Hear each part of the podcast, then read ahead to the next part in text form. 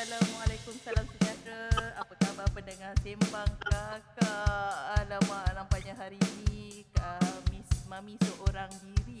Kita tak ada Kak Buncis ya. Kak Buncis tak dapat ditemui. Tak apa, nanti kita cari dekat mana Kak Buncis. Untuk podcast episod kali ini, kita ada tetamu. Sepatutnya saya dan Kak Buncis bersama tetamu kita, tapi nampaknya Kak Buncis tak ada. Tak apa. Okey, tetamu kita hari ini, perkenalkan diri. Siapa ada di studio kita pada hari ini? Assalamualaikum dan selamat sejahtera. Saya Zunika Liana binti Marzuki. Okey, nak panggil apa ni? Panggil nama timbangan Ika. Alright Ika, hari ini kita ada satu topik yang menarik untuk disembang bersama lah. Tak tahulah nak tahu menarik ke tak kan. Okey, mengenai dengan perniagaan online. Perniagaan online ni kalau kita tengok ramai yang tengah buat, yang lebih-lebih lagi dalam keadaan pandemik yang sangat kritikal ni. Ramai yang telah tak ada pekerjaan dan cuba untuk membuat perniagaan online. Okey. Jadi Ika sendiri, adakah Ika mempunyai perniagaan online? Ya, saya pada asalnya saya seorang seorang engineer di sebuah syarikat Bosch. Wow. Tapi saya ambil keputusan untuk berhenti kerja dan meneruskan perniagaan bisnes online secara menyeluruh sepenuh masa lah dalam bisnes online. Oh, meletak jawatan sebagai engineer, satu keputusan yang agak besar Ika. Ya, saya. So, jadi apa yang menyebabkan Ika tekad untuk melepaskan diri dalam bidang pekerjaan sebagai seorang jurutera dan terlibat dalam bidang perniagaan online ni? Bagi saya satu key lah. Adalah kita ada jiwa. Kita kena ada jiwa dengan apa yang kita buat. Maksudnya, mungkin saya lebih menjiwai. Saya lebih ada passion. Saya lebih ada semangat. Lain macam ada passion, semangat tu, menjiwai dia tu lain macam sikit.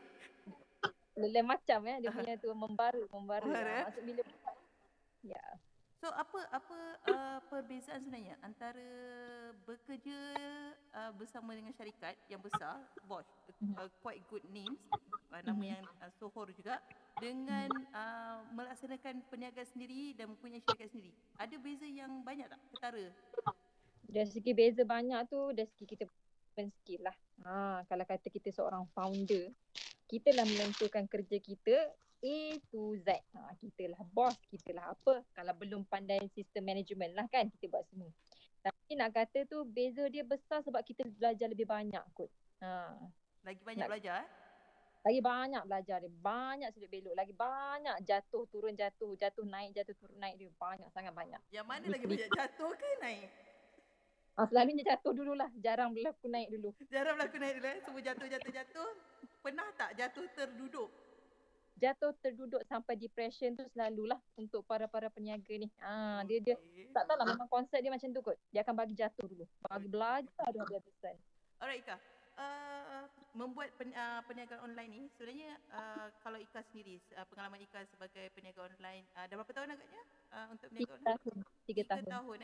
3 tahun membuat perniagaan online ni, apa sebenarnya yang Ika buat untuk step pertama memasuki menceburi bidang ni? Step pertama ya. Masa awal-awal tu kiranya Ika membuat perniagaan online tu masa ketika menjadi jurutera ataupun stop terus jurutera baru start online perniagaan? Tak.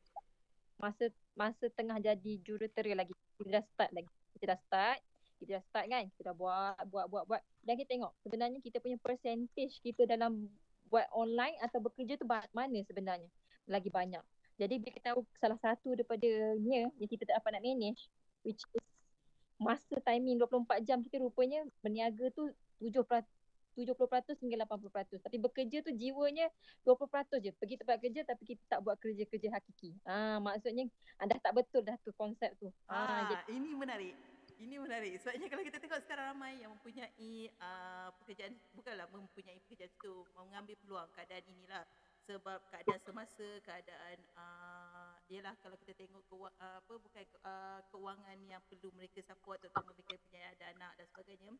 Jadi membuat kerja dalam dua pekerjaan dalam satu masa ni kadang-kadang mengganggu tugas hakiki. Betul atau tidak?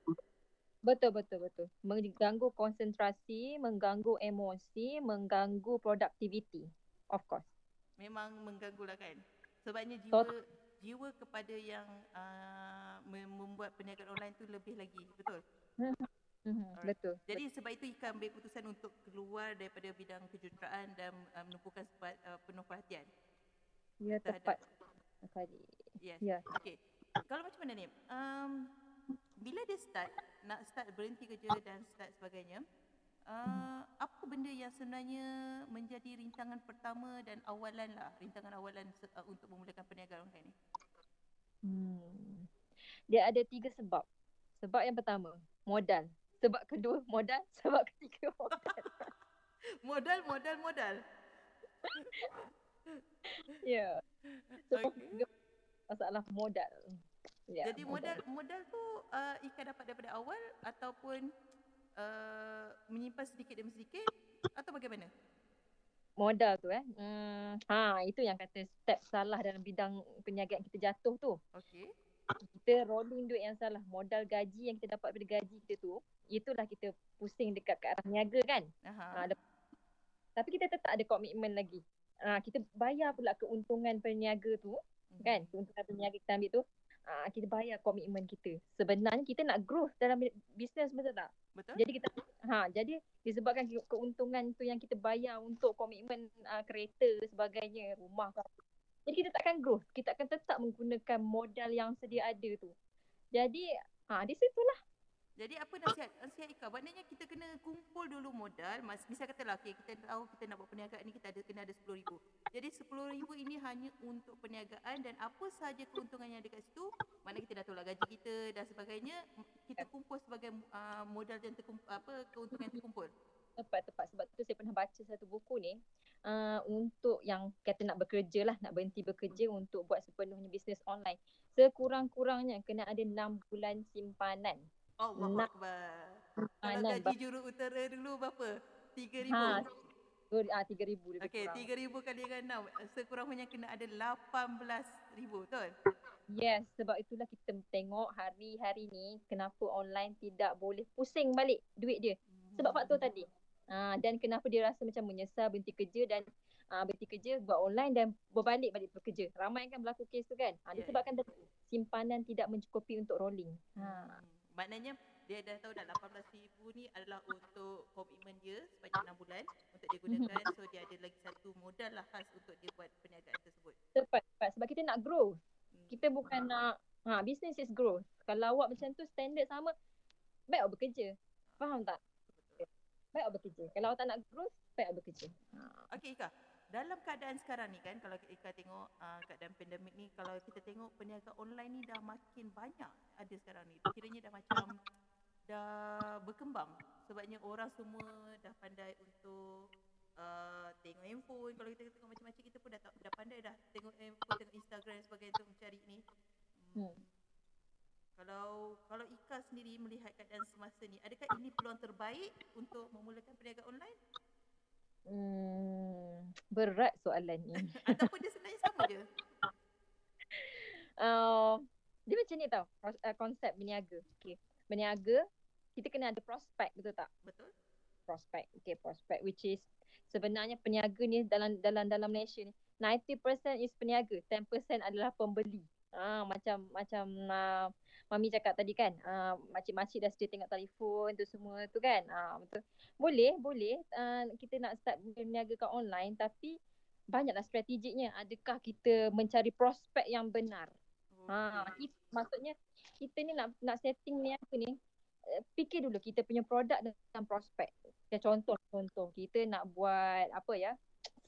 Kita nak jual suplemen contohnya. Tapi kita punya prospek avatar dekat kita punya online platform tu adalah makcik-makcik ke apa benda yang tak kenalah dengan produk kita tu. Jadi macam nak kata, kita kata boleh buat bisnes online tapi strategi tu biar betul dulu.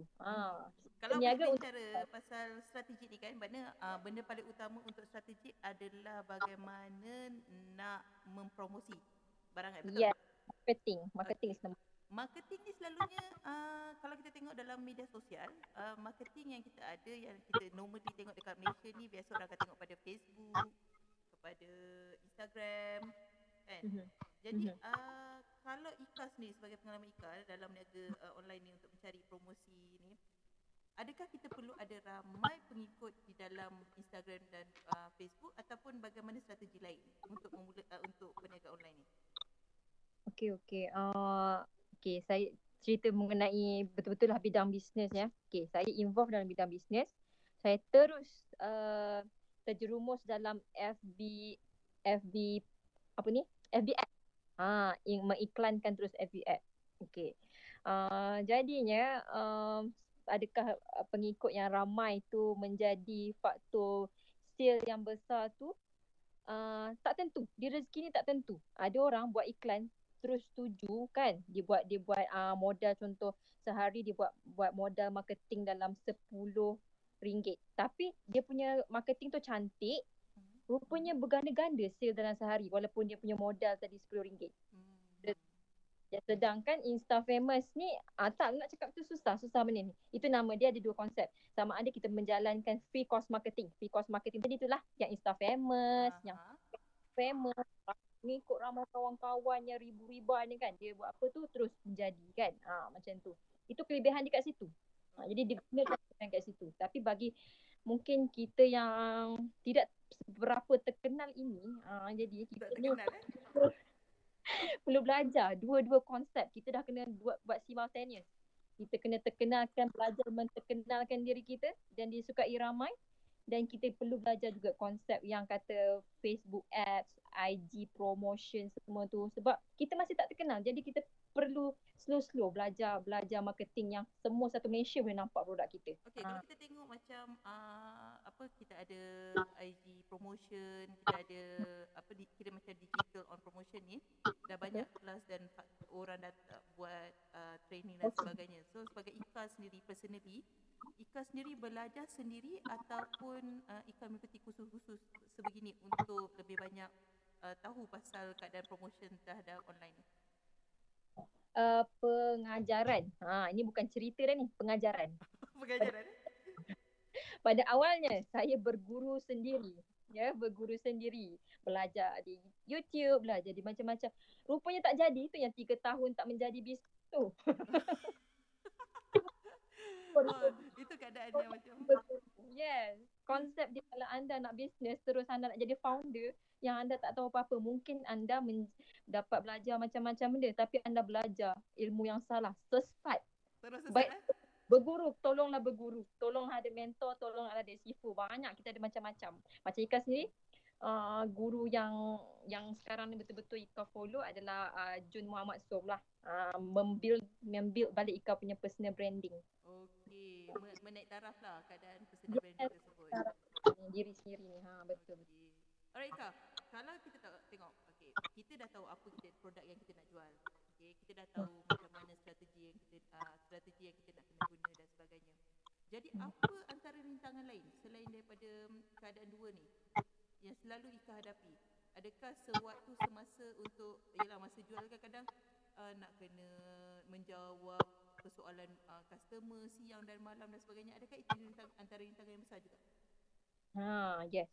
Itu rintangan yang besar dan menjadikan faktor kita bisnes kita drop dan fail. Itu faktor dia. Itu nama dia management skill. Wow. Kena belajar management skill. Betul. Saya tu yang bisnes pertama dulu fail adalah management. Sebab kita lah jawab PM, kita lah nak belajar buku, kita lah nak buat marketing, kita lah nak jawab PM, kita nak buat postage tu benda yang nampak beban tu punya, nampak macam senang, susah tu, lama proses dia. Jadi selain pada marketing dia cakap tadi, benda perintangan dia adalah management skill. Sebab management skill, bila kita fail management, fail segalanya juga. Nak kata kat situ kena berguru dan guru kena ajar macam mana pula bila kita, sebab kita bukan macam ni tau. Bila contohlah kita kata kita agent kita naik stokis kan. Maknanya kita anak-anak tim bawah. Takkan kita hari-hari nak cakap benda yang sama. Jadi kita sebagai leader kena create leader. Jadi kita dah, tugas kita dah kena belajar ilmu yang lagi tinggi-tinggi. Kita kiranya turun ke naik taraf chief operation dah kena adalah head of section dia tu. boleh master semua benda. Kita sebab tu dalam company ada account, ada HR, ada production, ada segala. Konsep dia macam sama je. Macam sama. Maksudnya tak boleh, kita tak boleh pandai semua benda. Awak pandai dalam bidang marketing, awak pergi marketing je lah. Awak tolonglah, janganlah pandai-pandai awak nak pandai semua. Tapi kalau bisa kata yang mana buat perniagaan dropship yang reda, apa yang kecil-kecil ni kan, semua benda dia kena buat sendiri. So kalau macam tu macam mana? Macam mana ya? Hadaplah dulu kot. Memang proses dia macam tu. Proses dia memang macam tu. Sebab itulah awak walaupun sebagai dropship, saya sendirilah, saya pengalaman pun ada dropship, awak tu kena jadi seorang yang sangat, apa panggil ya, apa perkataan dia, agresif. Sebab kalau awak tak pandai banyak benda, awak kena agresif tanya awak punya leader. Saya tak pandai ni dalam bidang marketing, awak kena coaching saya sebab awak ketua. Saya punya taraf saya sekarang, saya ni perlu market saja. Saya tak tahu lagi macam mana nak belajar strategi, saya tak tahu. Awaklah tugasnya sebagai leader ajar saya. Macam tu. Faham tak? Leader dulu. So maksudnya walau macam mana pun kita kena tetap ada tok guru supaya kita dapat bersandar, dapat kita bertanya sekiranya kita ada masalah ataupun yalah, tetap kena ada orang untuk bantu kita lah ya. Tetap setinggi mana founder, tetap kena ada guru. Okey Kak, macam mana pula kalau misal kata dia sendiri nak jadi founder lah, dia nak jadi founder dia dan yelah kalau misal kata dia tahu masak, so dia nak kena masak masakan dia dan dia nak kena buat banyak benda lain juga tapi dia tak ada tok guru, dia founder. So kalau macam tu macam mana pula Ika? Ika pernah bercerita ni mengenai dekat Ika punya panggil siapa kawan yang dia pandai ilmu, kita cakap tadi ilmu masak kan? Okey, bagi contoh lain, dia pandai ilmu buat henna. Tu dia cakap kan, akak jadi saya ni memang sentiasa buat henna je lah kat orang tu kan. Lepas dia cakap, kenapa awak tak try improvekan diri awak dengan ilmu yang awak ada, awak pergi buat kelas pula. Bagi sesiapa yang nak belajar buat henna, saya buat kelas ni, promosi ni RM50 untuk saya ajar macam ni kan. Supaya anda yang sebagai suri rumah pun dah pandai ada ilmu ni dan boleh buat duit. Maksudnya walaupun kita ada satu ilmu, kita upgrade lagi. Kita dah tak letak buat semua kerja dah, kita dah jadi guru dah. Kita dah jadi tenaga pengajar dah. Itu cara buat duit. Yang penting kita bukan setakat mengajar pandai buat henna, tapi kita bila kita buat kelas, kita tetap ada duit tu dan ada income masuk lah walaupun mengajar. Dan benda tu bukan sekadar kita bagi pada diri kita, kita bagi pada juga peluang pada orang lain kan. Yang penting adalah kan? Yes, the core. Lagi satu lagi kita memberi manfaat sama lah kat orang lain kan. Kalau tidak kita je lah. Kita je lah yang pandai. Macam tu. Alright. Okay Kak, kalau kita tengokkan kebanyakan mereka yang cuba untuk memulakan diri dalam bidang perniagaan ni biasanya sama ada dia baru berkahwin. Tapi kebanyakannya adalah apabila dia telah mempunyai anak lah, baru ada anak, nak kena besarkan anak dan sebagainya. Jadi terpaksa berhenti bekerja, duduk di rumah, suami tak kasih kerja dan sebagainya dan keadaan ini serba sedikit mengganggulah keuangan keluarga mereka dan nak tak nak mereka kena membuat sesuatu yang dapat memberikan hasil dalam kehidupan harian dia. Jadi kalau pada pendapat Ika sendirilah kan, dalam keadaan macam ni, ialah dia tak mempunyai jiwa pun benda untuk meniaga perniagaan online ni tapi terpaksa disebabkan keadaan semasa dia terpaksa. Jadi kalau dalam Ika sendiri, adakah keadaan macam ni sebenarnya mereka akan berjaya atau tak? Yalah, maksudnya macam tak ada jiwa pada macam awal-awal Ika cakap tadi untuk memulakan perniagaan online maksudnya ni. Maksudnya tak ada jiwa. Dia tak ada jiwa dalam dia tak ada jiwa. Tak ada jiwa nak buat bisnes tapi terpaksa buat bisnes untuk cari kewangan. Macam tu kan? Betul, maksudnya kan? Betul. Mana? Soalannya apa? Soalannya adakah orang macam ni biasanya akan berjaya ataupun sebenarnya jiwa itu boleh dibentuk? Okey. Jiwa boleh dibentuk bila kita ada duit. Okey. Bila nampak hasil dia. Macam lah orang anak-anak tim Mika lah kan. Nampak macam tak ada jiwa-jiwa lagi sebab dia tak tahu nilai duit tu lagi. Bila dah start sehari 100, 200, 300 ringgit. Pop dapat masuk dalam tangan. Aku jawab PM bodoh-bodoh je macam tu masuk duit kan. Dia tak nampak nilai duit tu lagi. Faham tak? Sekali dia nampak nilai duit, jiwa dia memang jiwa lah lepas memang tu. Memang habis jiwa lah. Habis tu, confirm. Tapi dia cakap tu, tak salah. Ika cakap betul. Ika sebagai leader, Ika tak salahkan orang bawah tau kalau tak dapat buat sale ke apa. Sebabnya salah orang yang atas leader tu sendiri bagi ilmu yang secukupnya tak? Faham tak? Dia pandai macam mana yang saya cakap ni? Kiranya kalau macam orang bawa ialah orang baru-baru nak muda dan sebagainya, tiba-tiba tak tak dipetik. What do you expect? Takkanlah nak tiba-tiba hari pertama dah boleh dapat 3,000. Gila. Tak mungkin. Jarang berlakulah, kecuali mungkin apa mungkin dia tu dah famous awal-awal, dekat awal memang dah famous, dia jual apa pun jadi, jual apa pun. Ini cerita mengenai yang tak berapa nak famous lagi ni. Okey Kak, kalau kita tengok pada awal permulaan biasanya bila dia jual barangan secara online ni, mula-mula dia akan target adalah mereka yang besar dekat dengan dia. Kan? Kalau kita tengok kat Facebook, lepas kali kedua dia jual pun orang yang sama beli. So kali ketiga belum tentu lagi orang yang sama akan beli. So kadang-kadang benda ni akan melemahkan motivasi mereka lah sebagai yang baru mulakan perniagaan. Ika pernah mengalami masalah ini atau tak? Dulu ya tapi tak. Saya twist balik ayat saya. Saya start niaga dengan Facebook page dulu, dengan buat ads dulu. Jadi saya ada mentaliti sama macam Mami cakap tadi. Mentaliti yang sama tau. Okay. Until saya belajar personal branding. Rupanya beza ya. Kita rasa itulah kawan-kawan kita 5,000 tu lah repeat beli. Betul tak? Betul. Yang kita fikir. Sedangkan rupanya bila kita membesarkan lagi fee cost marketing. Sebenarnya bukan fee cost marketing minimal cost marketing. Sebab kita tak akan membeli internet sebagainya kan. Jadi bukan marketing. Dengan Facebook kita yang kata 5 orang kawan-kawan tu, kita boleh buat live. Bila kita buat live kan, kita suruh kawan-kawan kita share. Kita bukan kawan kita 5,000 orang tau. Mungkin kawan-kawan kita jadi 10,000, 20,000. Faham tak? Jadi saya tak nampak pun benda tu dulu. Sekarang baru saya nampak rupanya boleh. Bukan 5,000 tu je. Maksudnya di kalangan apa lagi? Kita bentuk apa lagi? Kita kata orang yang sama repeat beli kan? Macam tadi kan? Kenapa kita tak bentuk orang yang beli tadi tu? Kita kata, apa kata awak try promote ke? Jadi dropship ke tak apalah kan? Promote lah dekat kawan-kawan ke apa. Daripada seorang yang repeat tu, 5 lagi cabang. Daripada 5 yang tu, 5 lagi cabang. Leader create leaders. So kiranya ialah bukan sekadar pembeli, maknanya dia sendiri boleh membuat perniagaan tersebut lah kan? Ya. Okey Kak, kalau Ika sendirilah kan dalam keadaan ialah menjadi isteri rumah, nak buat online, adakah masa bersama keluarga dan juga perniagaan itu seimbang ataupun sebenarnya lebih banyak untuk membuat masa bersama online? Honestly 50-50. Dulu ya salah management. After dah belajar management, yes. Dulu sangat orang kata bisnes tu 90 anak tu tinggal 10% macam tu kan. Sebab kan saya tak tahu management. Saya lah buat jawab PM. Saya lah buat postage. Saya lah pergi delivery. Jadi timing dengan anak tu dengan family tu kurang.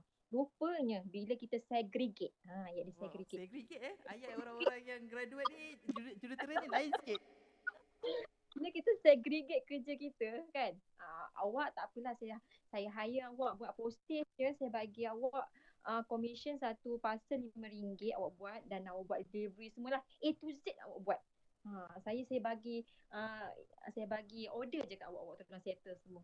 Rupanya masa kita yang kata anak yang 90% tadi jadi terus banyak. Faham tak? Walaupun kita bagi kurangkan sikit lah profit kita tu kan, bagi kat orang tu kan. Itulah key dia segregate kerja. Orang kata kita kongsi rezeki bersamalah kan. Bukanlah kurangkan profit kita, tapi kita kongsi rezeki bersama. Tapi tapi keadaan tu tidaklah mengurangkan kadar jualan kan. Dia meningkatkan kadar jualan tu. Betul. Kan? Walaupun profit kita kurang sedikit, tapi kadar jualan kita meningkat, still keuntungan kita masih banyak. Kenapa? Productivity. Oh, saya dah boleh buat berniaga online lah lepas ni. Okey Kak, kita kadang-kadang kita tahu kita nak guna platform mana, kita tahu kita nak customer mana, tapi kadang-kadang pemilihan produk macam awal-awal Ika cakap tadi kan, kadang-kadang kita tak tahu produk itu sesuai atau tak sebab customer kita berbeza. Tapi kadang-kadang itu saja produk yang kita boleh dapat resourcesnya kan. Adakah kita kena cari produk apa yang sesuai, ataupun kita kena test 2-3 produk dulu baru kita tahu mana yang sesuai? Kat sini banyaklah pendapat dia. Berbeza guru, berbeza pendapat. Ada guru yang katakan guru ni, guru lah maknanya Azizan Osman, kita-kitulah yang popular dalam Malaysia lah, Azbul kan, Najib Asadok, okay. Yang mengatakan, susah nak kata benda ni, dia kata kalau fokus satu bisnes, contoh kita jatuh satu bisnes tu kan, kita fokus satu bisnes tau, kita jatuh satu bisnes tu, kita tahu kat macam mana nak fokus, kat mana rupanya aku jatuh, oh dah segi marketing aku yang salah hari tu punya, okay, build up balik produk yang sama, meningkatkan lagi marketing dia, macam tu lah, lebih kurang macam tu kan. Tapi kita kan memang cakap fokus satu tu ada lebih baik lah. Sedangkan kita kata tadi, adakah kita perlu try banyak produk yang mana menjadi, yang tu baru kita tuju kan. Macam saya pula, mungkin banyak, tapi rupanya memang satu yang fokus. Yang lain tu macam, ala plan B, plan C, plan D, plan E, plan F lah macam. Banyak tu plan dia. Produk yang aku tengah fokus ni 3-4 tahun 5 tahun, tak founder sendiri pun entah ke mana, apa ada tuju aku dah tak dapat stop, faham tak? Maksudnya kita dah kena prepare, maksudnya kalau tak nak buat bisnes yang BCDE pun dah ada mindset, okay lepas ni aku mungkin macam ni kot, kalau ni dah tak jadi aku dah ada yang ni, dah ada backup plan. Founder kadang-kadang bukan founder pula, resources. Okay, kadang-kadang kita dah, kita misal katalah kita ambil satu perniagaan jual apa sekarang yang paling famous, tudung. Okay. Macam Ika kata tadi, tiba-tiba founder tu dah tak ada. Dah, kita stuck. Kita stuck. Tapi orang tahu, orang kenal atau datang kat kita nak beli tudung. Kalau keadaan ni macam ni jadi, apa nasihat Ika? Jadi founder sendiri. Oh, okay. Yes, jadi founder sendiri. Sebab in meanwhile kita bekerja dengan bawah orang. Sebab kita bekerja bawah orang lah kan. Sebab dropship kan still bekerja bawah orang. Awak kena fikir suatu hari nanti awak nak capai macam dia. Faham tak? Kita nak capai. Macam ni cakap tadi plan B tadi kan. Kalau mungkin dia dah tak ada, aku dah ada ilmu. Aku dah tahu macam mana nak manage orang. Aku dah tahu nak macam mana marketing. Aku dah tahu semua. Apa yang aku tak boleh buat bisnes ni kan? Aku boleh buat. Mungkin bukan jual tudung. Mungkin jual benda lain. Mungkin niche yang sama. Itu kata, alamak, dalam bahasa bisnes, database. Database ni adalah, database lah kan, customer-customer yang kita dah dapat. Simpan. Elok-elok, promote balik. Mungkin dulu jual tudung, sekarang jual shawl. Diorang minat shawl pula. Padahal shawl kita pula, jenama kita sendiri, bukan jenama yang dulu. Tapi dia attach dengan kita. Kalau Ika sendiri lah kan, itulah. Adakah perniagaan macam tudung ke, seluar ke, ini adalah seasonal ataupun sebenarnya boleh je anytime?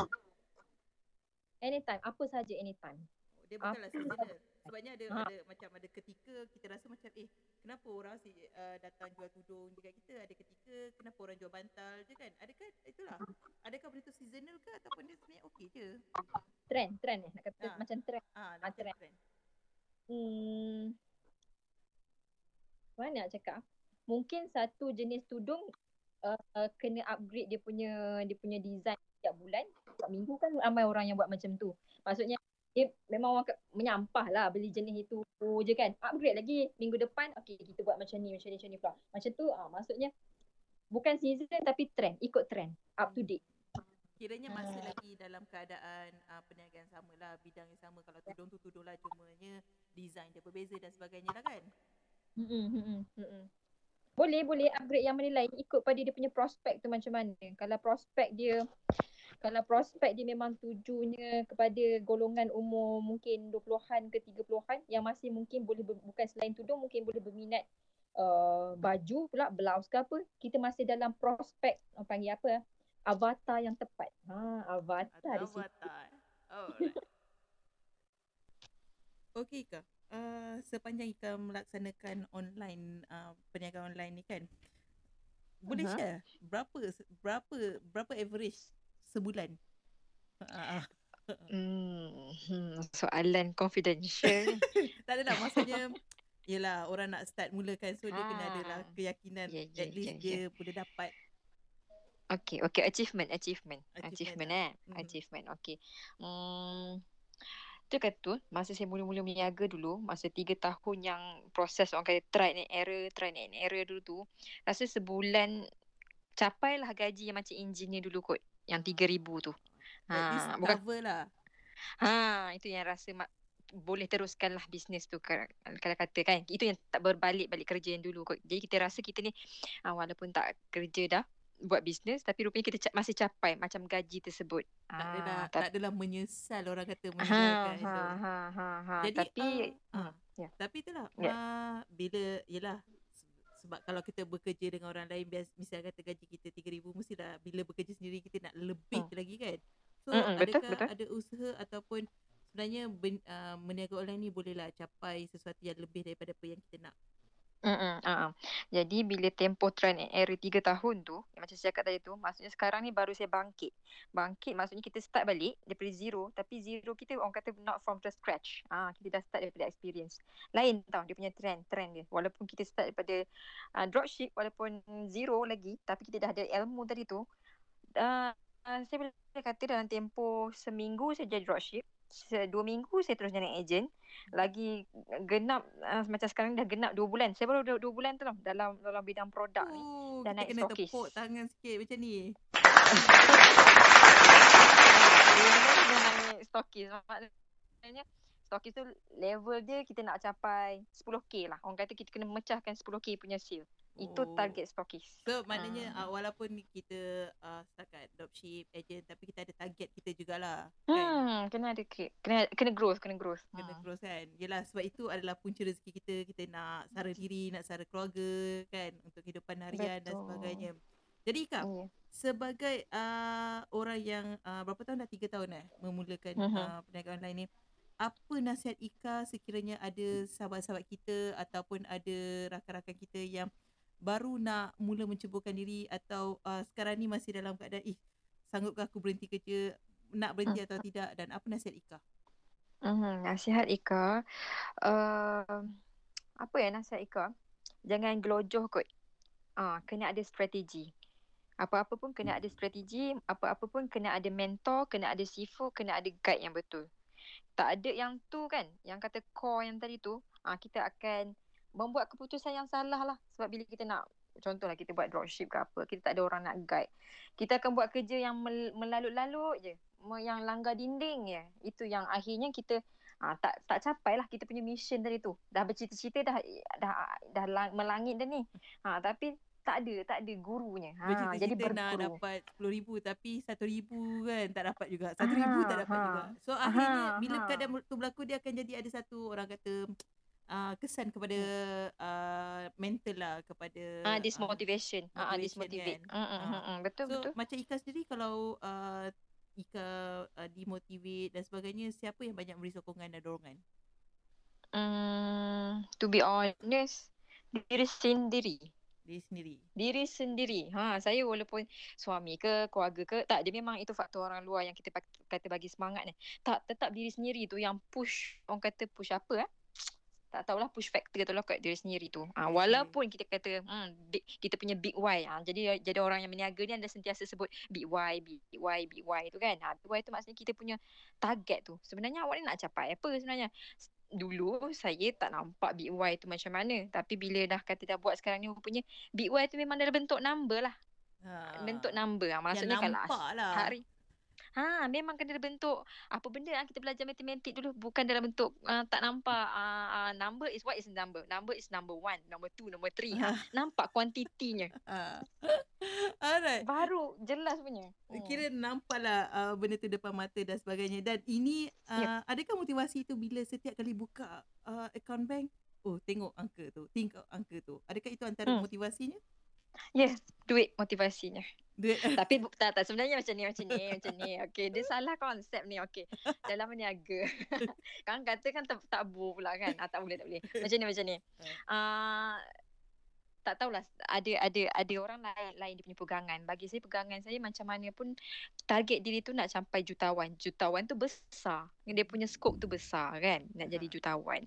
Sebabnya bila kita jadi jutawan tu, kita sebenarnya banyak boleh membantu orang lain sebenarnya. Membuka-buka peluang ramai lagi kepada orang lain, boleh berkongsi rezeki yang sama. Macam tu lah. Kiranya bukan setakat untuk rezeki diri sendiri, rezeki orang lain juga lah kan. Yes, kita. Yes. Jadi Kak, sekarang ni Ika dah jadi lepas dropship agent, then stockist sekarang. Stockist. Alright. So the next step is saya pernah approach HQ nak tanya nak jadi leader boleh tak? HQ tak benarkan jadi leader lagi. Maksudnya tak apalah, kita follow step dia cakap, stockist tak apa. Di samping tu macam Ika cakap tadi, siapa pun kita kena ada target untuk kita naik up level. Mungkin aku di level stockist, tapi targetkan one day aku kena jadi founder. Tak apalah tak jadi leader, aku kena jadi founder. Lepas tu satu lagi tips Ika. Dalam berniaga, macam mana nak mencapai keuangan, orang kata nak capai sale lah kat customer ni kan. Uh-huh. Ikhlas ni susah nak nampak kan, macam kita punya episod sebelum ni kan, dalam segi sahabat tu kan. Wow, dengar podcast kita sahabat. Kita dengar okey. Maksudnya bukan ikhlas tu ya, dalam memberi sesuatu manfaat kepada customer tu. Yang penting kita fikir dia sebenarnya, produk kita ni dapat menyelesaikan masalah customer tak? Bukan produk, servis atau apa saja yang kita bagi kat customer. Itu tujuan berniaga, kita menyelesaikan masalah dia. Apa-apa, betul-betul dah bisnes apa sekalipun, menyelesaikan masalah dia. Betul lah, ada orang yang kalau dia nak keluar, dia nak kena tudung dia cantik. So bila kita jual tudung yang bersesuaian dengan dia punya selera, menyelesaikan masalah dia. Betul? Betul.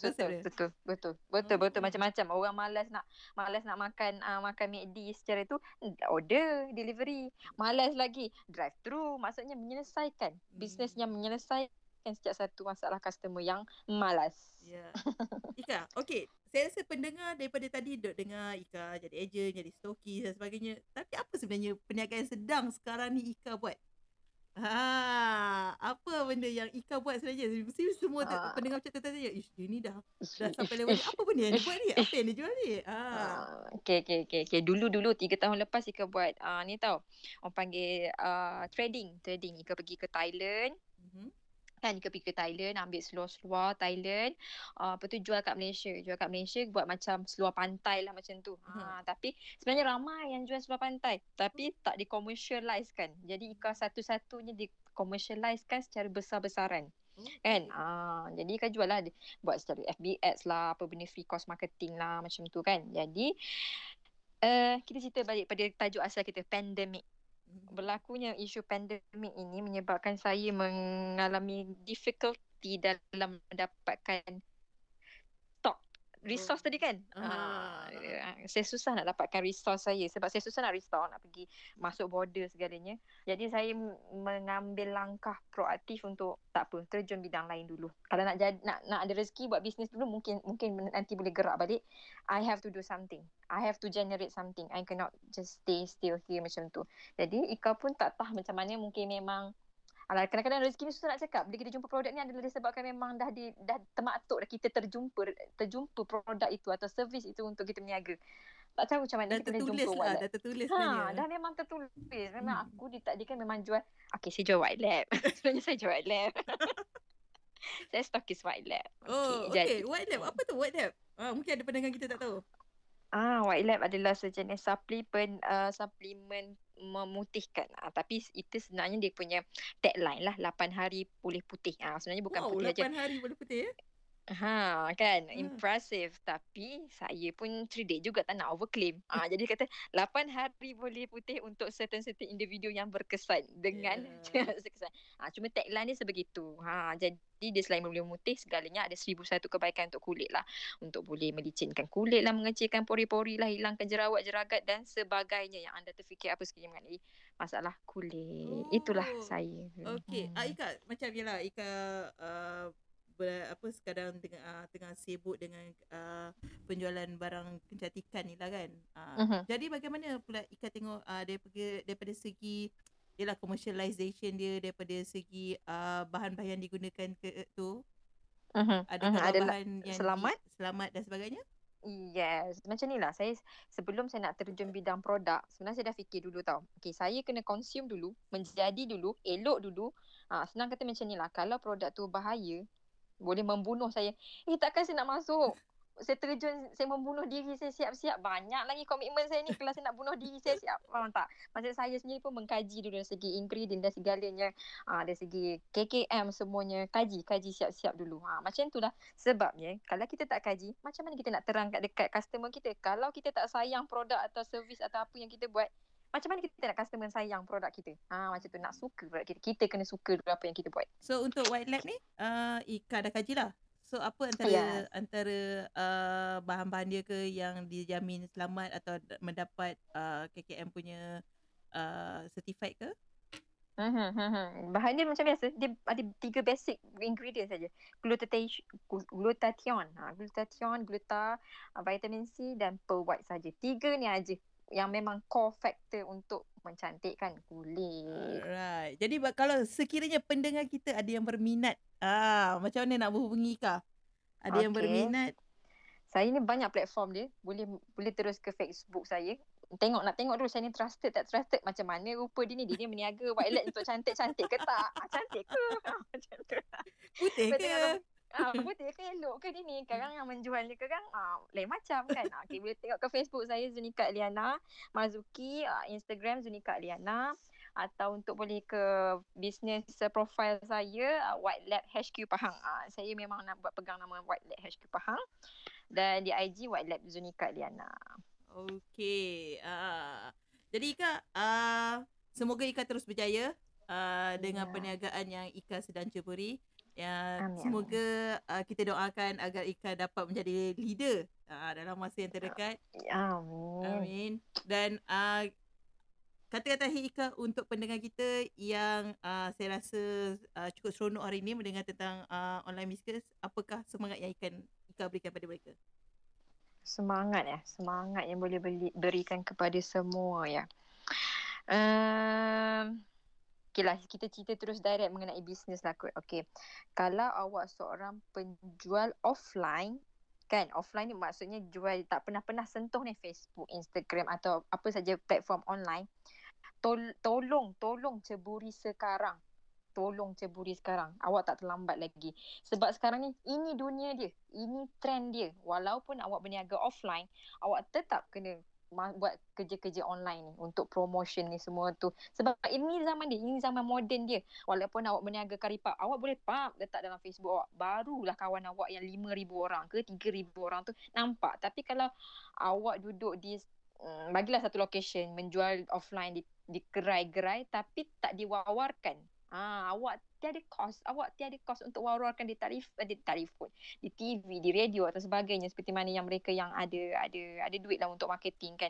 Itu saja free cost yang awak boleh buat. Promote di online. Start cuburi ilmu online, lagi-lagi di zaman pandemik ini. Kita tak tahu. Okey, itulah nasihat Ika. Terima kasih Ika kerana sudi bersama dengan Sembang Kakak. Okey, kita kehilangan Kak Buncis ya. Nampaknya Kak Buncis masih tak dapat ditemui. InsyaAllah kita akan tengok pada episod akan datang. Kita akan pastikan Kak Buncis bersama kita. Mungkin kita akan tanya dia kenapa dia tidak hadir pada hari ini. Okey. Tak sempat nak jumpa. Tak sempat lah nak berkenalan dengan Kak Buncis ya Ika. Tak apa. Kita ada sesi lagi nanti insyaAllah.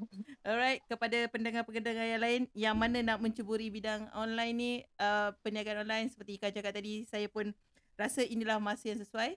Sebab semua orang tengah tengok handphone, semua orang tengah tengok laptop, semua orang ada banyak masa untuk scroll, kan?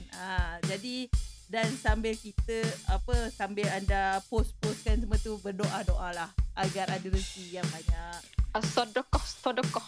Alhamdulillah. Okey Ika, terima kasih pendengar. Semoga kita berjumpa lagi di Sembang Kakak episod akan datang. Terima kasih semua. Assalamualaikum.